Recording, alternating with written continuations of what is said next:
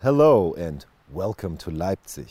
That's the name of our new podcast in which we will take you with us on a journey through the beautiful city of Leipzig. By we, I mean myself, Lukas, and my colleague Paula. Hey, how are you? Hey, Lukas, and hey to all our listeners. Well, I've lived in Leipzig for a couple of years now, so I know my way around the city, but still, there's always so much more to discover, especially for you, Paula, right?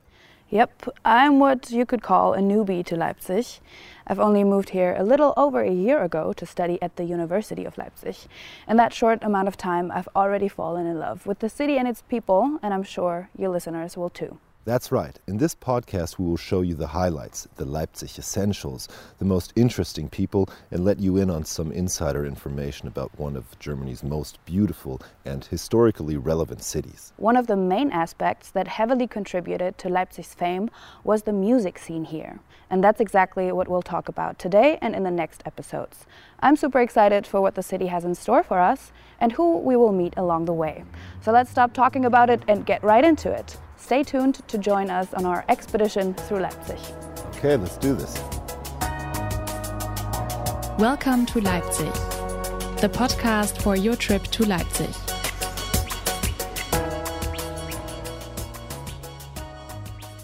Wow, quite a view. I'm standing on the stage of the Great Hall in the Gewandhaus zu Leipzig. The stage has already been prepped. There are rows of chairs and music stands. A couple of instruments are already here. I can see uh, eight double basses, a big drum, a couple of kettle drums, and cymbals. The acoustics in here are great, but as you can already hear in the background, we brought a little recording for you of the orchestra so you can get your own impression.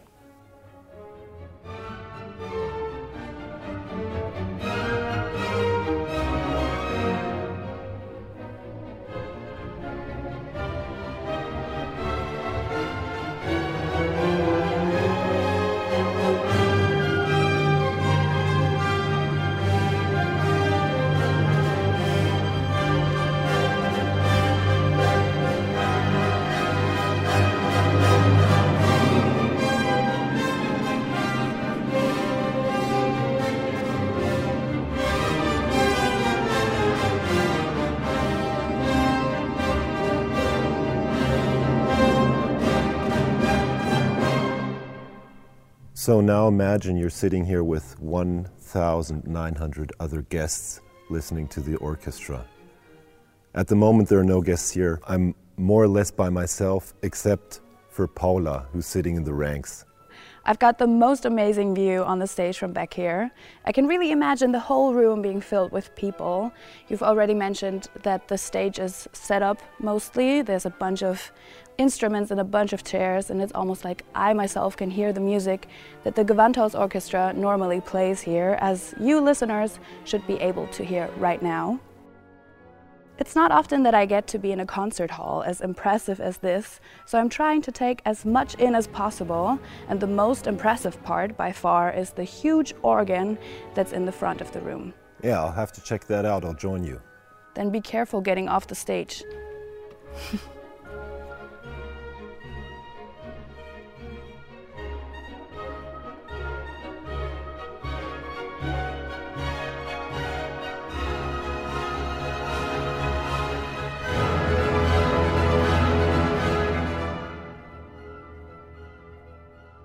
But of course, we're not here just for kicks. The Gewandhaus is one of the most important and most famous concert halls in Leipzig, and it has been for many, many years. Leipzig used to be the music capital of the world, with some of the most influential musicians in history calling the city their home. Music eras like the Baroque, Classical, or Romantic era have left their marks and traces all over the city, which we will explore with you listeners in this podcast. And speaking of marks and traces, there's a five kilometer long path called Leipziger Notenspur, which more or less translates to the music trail of Leipzig. Following this trail, one can discover multiple music venues such as the Opera, the Mendelssohn House, the Bach Museum, and the Gewandhaus. These are the four venues we will be visiting this season on the podcast.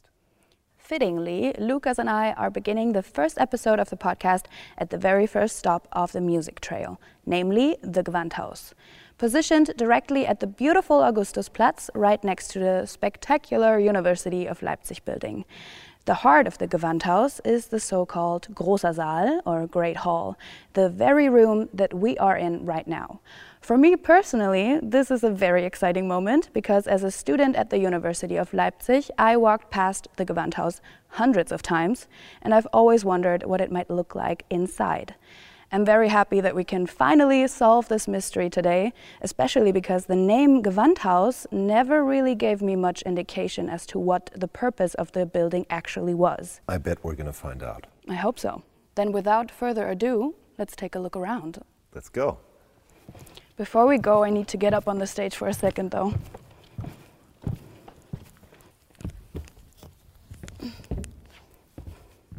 How does it feel in the spotlight? Quite nerve wracking, to be honest. It's almost like I can feel the adrenaline pumping through my veins, and it's almost like I can hear the applause from the audience.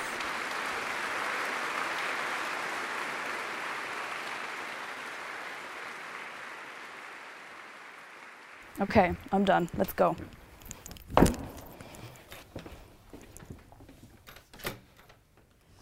Seems like the city and the Gewandhaus have a very interesting reciprocal interaction. Of course, the Gewandhaus was influenced by the city, but the city itself was also heavily influenced by the Gewandhaus and the people who have worked here over the years. One of those people is Professor Andreas Schulz. He started working as the director of the Gewandhaus over 20 years ago and has agreed to meet and talk with us today. His office must be somewhere over there.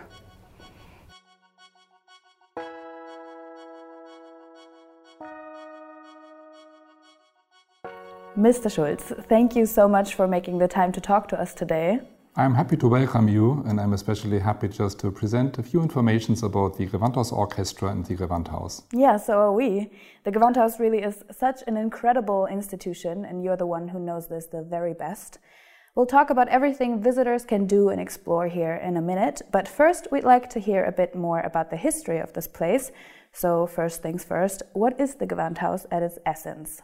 Let's say there's really a long and a very unique history of the Gewandhaus Orchestra starting in 1743. But for sure, this will take too long to explain everything and every year what happened in the past. I would just like to concentrate on five important dates of our history. The first one is 1743, as I already said. This is a year where 16 private people, 16 merchants, founded a concert society named Das Große Konzert. This was the start of the Gewandhaus Orchestra. Just in the first years, they have had private concerts in their homes, and they decided after nearly 40 years that they have to have a concert hall. And this is the second important day, 1781. This was the first season, the first official concert season of the Gewandhaus Orchestra at the Gewandhaus.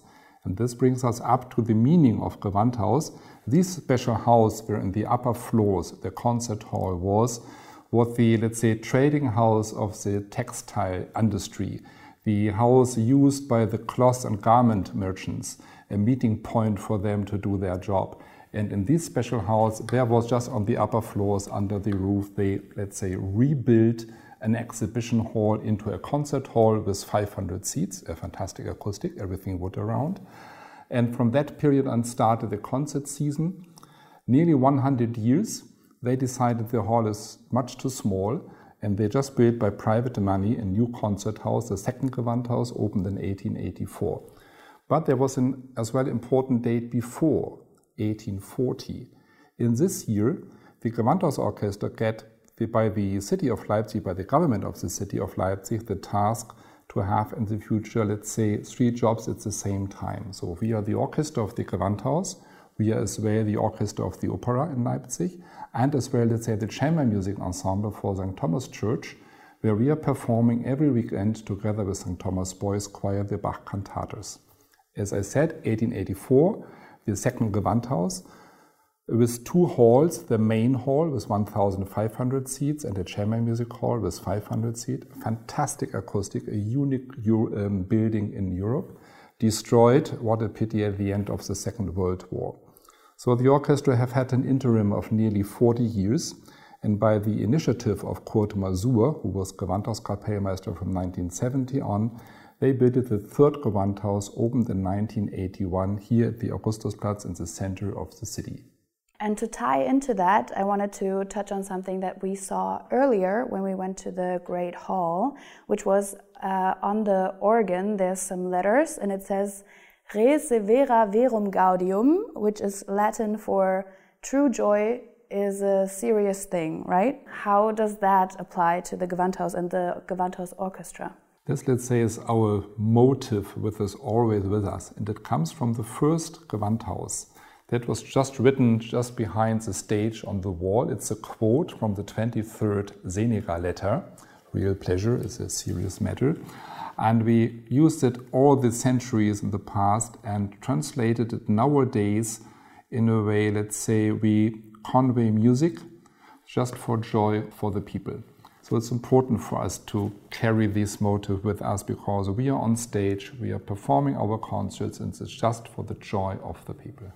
Okay, so it's obvious that, as you already mentioned, um, the Gewandhaus looks back on a very interesting history with a lot of important people working and living here. How is their influence still visible today? There's one important subject. We do have the Mendelssohn House, the Mendelssohn Museum here in Leipzig. So he is visible, not he himself, but the, uh, the um, apartment where he was living. And uh, we are performing many of Mendelssohn pieces in our repertoire. It's been our repertoire in the concerts. But not only Mendelssohn, Bartholdy, all others are in a way visible with this, what they have done. So, for example, Bruno Walter, who was Gewandhauskapellmeister, who started with a huge Mahler tradition of this orchestra. This was going on then with Riccardo Chailly when he was Gewandhauskapellmeister, who have done the first Mahler Festival in Leipzig 2011. And that's that still something that's happening today, right? Sorry to interrupt. happening today. Every 10 years, we yeah. do a special Mahler Festival. The next will be in 2023, and we're really looking forward for this special event.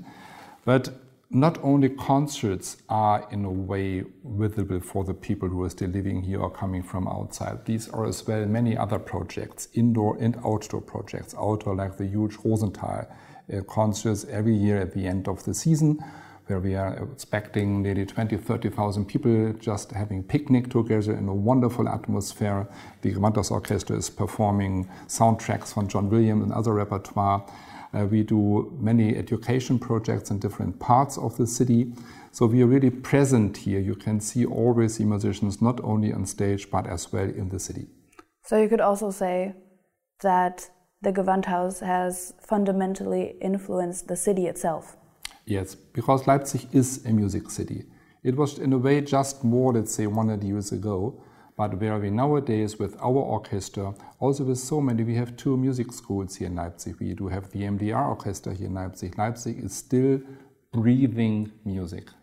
You just talked about the projects uh, of the Gewandhaus.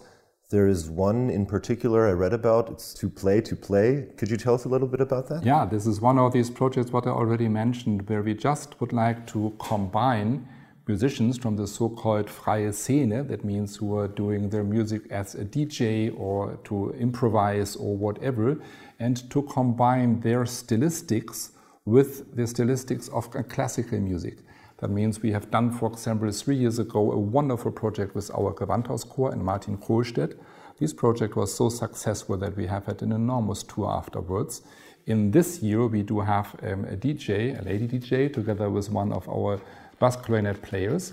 And this project is always for one year with open rehearsals where you can just be part of how music is growing, how music comes together, how the difficult techniques of these two worlds are coming together in one piece. At the end, it will be a premiere, a presentation, a premiere concert, where you then just listen to the complete work, to the complete new oeuvre.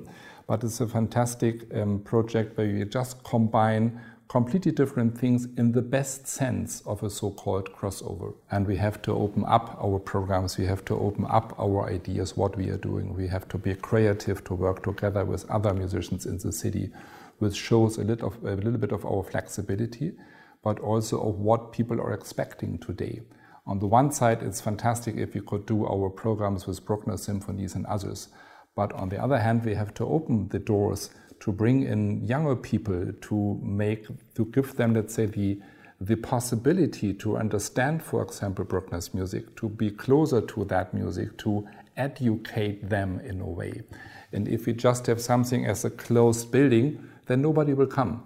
And then just the argument to have a huge and the unique history is not something where you will survive in the future. Yeah, young people might be intimidated by classical music. I think there's a prejudice that classical music is pretty like stiff, Stiff and, and, that you chic. always have to dress up in dress code and so forth. Exactly. This isn't the case with the Gewandhaus. No, I have completely different experience in that. Just a few years ago, we have had a wonderful project called Audio Invasion. This was one club night um, combined with classical music. So we started at a Saturday evening at 10 o'clock, firstly with a classical concert, one, one and a half hour. And then we have had different DJs here at the Gewandhaus. There was, let's say, a huge party until 6 o'clock in the morning, whatever. When we decided, I just remember one year where we decided to do Brahms Requiem with John Eliot Gardiner, his choir, and our orchestra. Text is not easy of this Requiem. And we have had a long discussion if the young people will understand what is happened there, if it is not to, oh, what shall we listen there, to a Requiem. It was one of the successful concerts, I have to say. We have had 2,000 people in the hall, completely quiet, listening to Denn alles Fleisch, es ist wie Gras, and they were completely overwhelmed by this fantastic music. And what did you think um, compelled the people to being interested in that? I think the power of music, the emotion of music, perhaps you have not to understand what instrument is just playing there, but to have the feeling sitting together in a concert hall, because music is always emotionally. Yeah, for sure.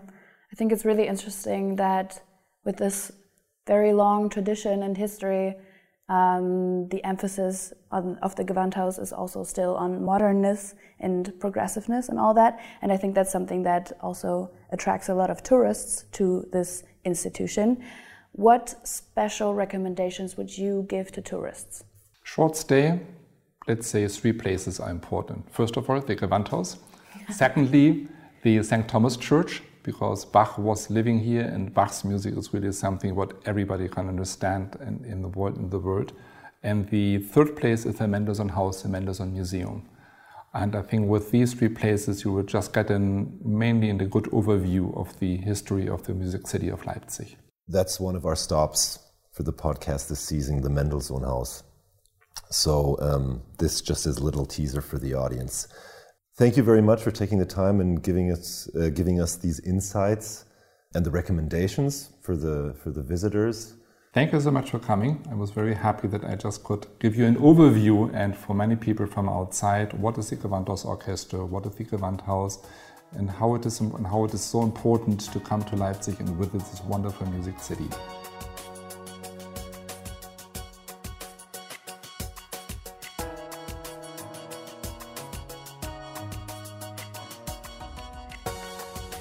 Well, that was quite interesting, all the facts about the Gewandhaus, but now I'd like to suck up the experience of this building and the place. Yeah, for sure. I mean, just walking around here, you can see all the artwork mm-hmm. that is on the walls. And there's Very one. modern, Yeah. there's one specific artwork, though, that I would like to take a closer look at. Okay, lead the way. Follow me.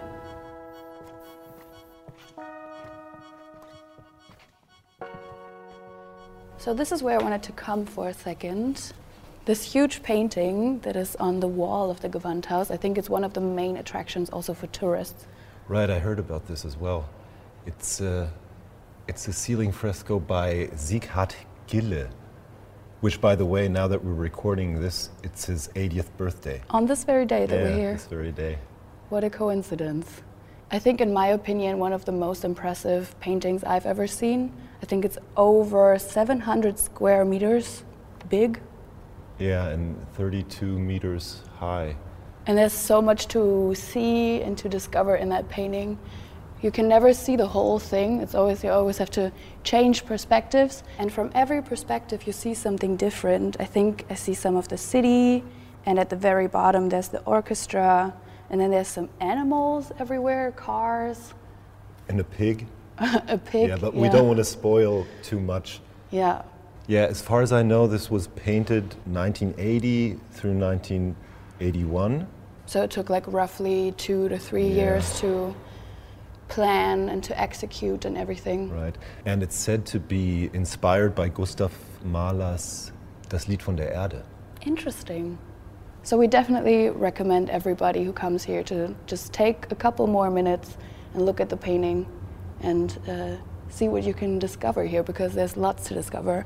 And I also think there's lots more to discover in this building, so Definitely, let's go. Yeah, this is very impressive. Yeah, I, I saw a couple of other smaller pictures Mm-hmm. and statues around the corridors. Am I hearing music from somewhere or am I imagining things? No, no, someone's rehearsing. Sounds like it. Sounds like a violin. Or something with strings. Definitely, yeah. Maybe if we follow that noise, we can discover more.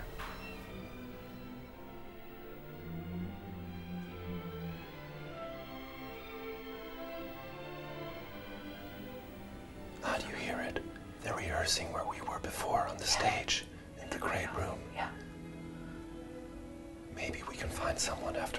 after the rehearsal. We can ask a few questions. Let's just wait here and wait for them to finish so we can maybe talk to someone. Okay.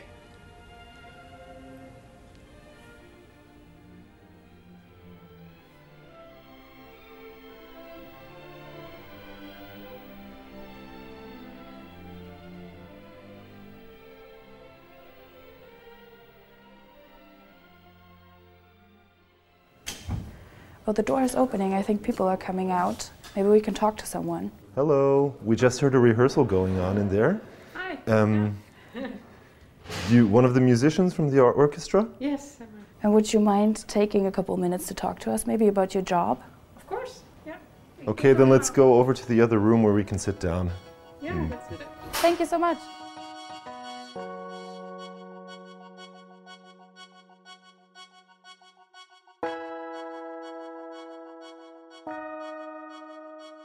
Would you mind introducing yourself? Yes, my uh, name is Elisabeth Dingstad. I'm a violinist in the Gewandhausorchester. Yeah, thank you very much for taking the time. Uh, we just witnessed a bit of the rehearsal. What would you say? Um, how much time does it take to get to that level of practicing music? Um, I would say um, for myself and also for my colleagues, I mean, we if we get the job, then we get it in our 20s, between 20s and 30s. And most of us have practiced since we were kids. When did you start playing? I started when I was five. So uh, it depends a bit on the instrument, of course, but um, I think for string players it's quite normal and also necessary to start when you're still a kid.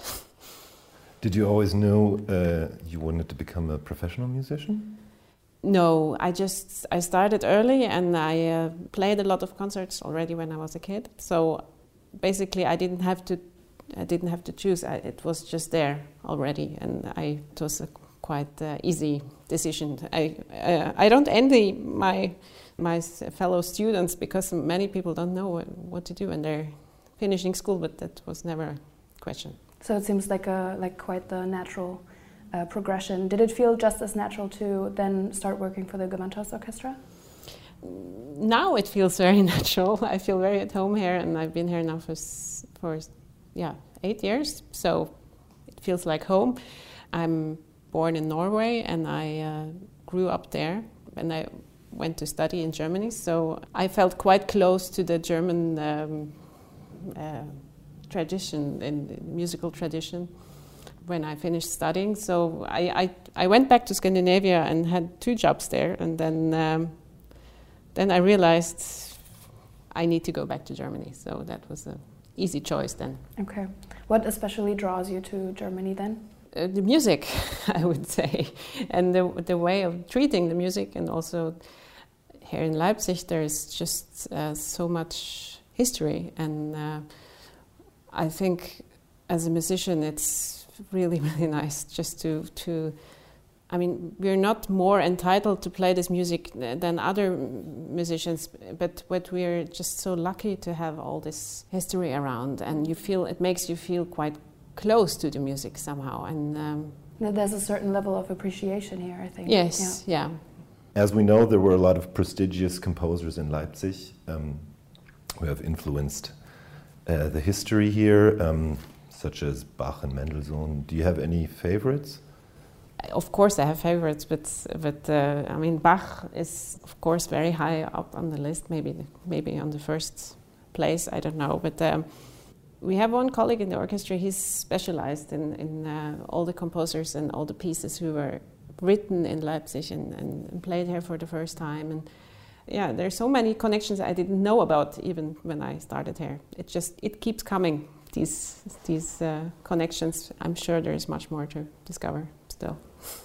I feel like what a lot of people don't know is that uh, being a musician is a full time job. Could you tell us a bit more about what your day to day routine as a musician looks like?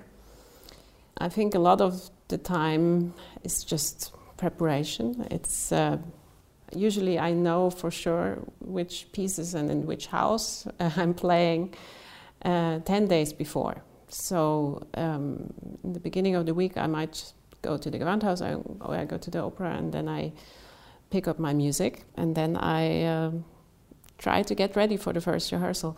But otherwise, from that, you also, of course, you have to keep the instrument in shape and you have to keep yourself in shape all the time. So that is becoming more and more important. I feel also because you play for so many hours. So it's just really important just to take care of yourselves and, and warm up and stay in shape. Mm-hmm. So even though there's a weekend or a day off, then it's uh, it's always on the way to something. So, and also sometimes uh, you get you get a call uh, just a few hours before. Can you come and play Carmen tonight? Maybe not a question. It's sometimes just an order, and then you have to play, and then you yeah. have to be ready. So you never know. Yeah. So you play every day. Yes. Yeah but I play it every day. I'm maybe I'm a bit nerd, but I, I, I play every day anyway. Also, I also think you have to in be vacation some level yeah. of nerd to get. Yeah, I think yeah, I think orchestra. the nerd level is quite high in the, in a very loving way. In in the world of music, when you look at the Gewandhaus, mm -hmm. what would you say? What is like the um, most striking thing about it? What is it known for? People from outside often say the sound, the quality of the sound, size of the orchestra. That means we have musicians who play opera and symphony concerts at all times, and, and, and uh, that's a very unusual structure.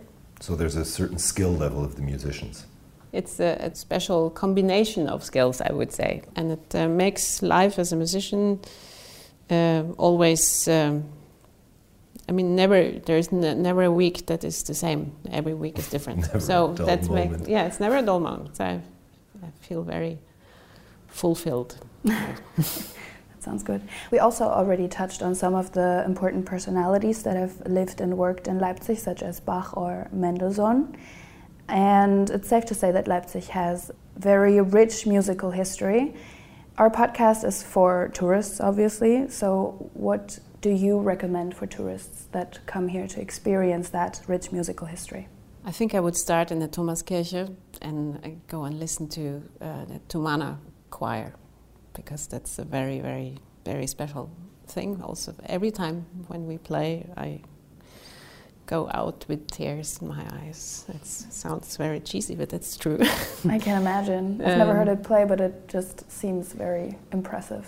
I mean, all these pieces by Bach, you know, and, and, and to hear it with um, with the boys' choir, it's just fantastic every time. And um, and then they should come to Gewandhaus and of uh, course go to our concerts, and uh, and and maybe on the next night they could go in the opera. Now there's uh, so much to to to see and I think Leipzig has a very good size, so it's actually very manageable to walk around, and you can um, and you can just look up, and and, and you will find signs and uh, yeah, history and culture in every corner almost. So there's yeah. something to do for every day of the week. Basically. Yes, I would say so. Yeah. Great, thank you. I think that's all for now. Thank you for your time. Thank you for talking to us. Thank you very much. It was a pleasure. Very interesting. Then have fun practicing the rest of the day, I guess. Thank you very All much. the best. Thank All the you. best. and we to hope you uh, stay in good shape so you can keep playing the violin. Until I'm 70. At, At least. least. Thank you. Thank you. Thank you.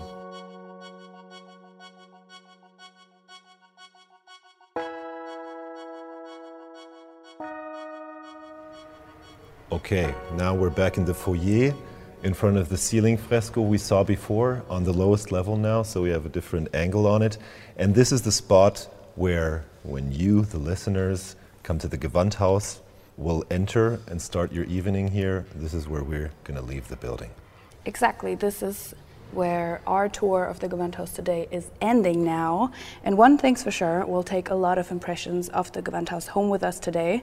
It's a real Leipzig institution with a history that goes back all the way to the 1700s, and still it has managed to stay modern and progressive. Finally, I know what this place looks like from the inside, and I no longer have to wonder every time I go to uni. Closure at last. If you listeners have paid close enough attention to this episode, you might have realized that we have heard the name Felix Mendelssohn Bartholdy before, and that's the musician that we will take a closer look at in the next episode. The next episode will take us to the second stop on the Leipzig music trail, the Mendelssohn House, the house where the musician, who was one of Leipzig's most important citizens, lived and died. Exactly right. If you guys are planning a trip to Leipzig, check out the website leipzig.travel. There you'll find helpful information on the music city and the Leipziger Notenspur, the music trail of Leipzig. And once you're surfing the web, you can also visit gewandhaus.de for more facts on the famous music venue presented in this episode. Well, that's today's podcast. Have a good one and tune in for the next episode of Welcome to Leipzig. Bye bye. Bye! Welcome to Leipzig, the podcast for your trip to Leipzig.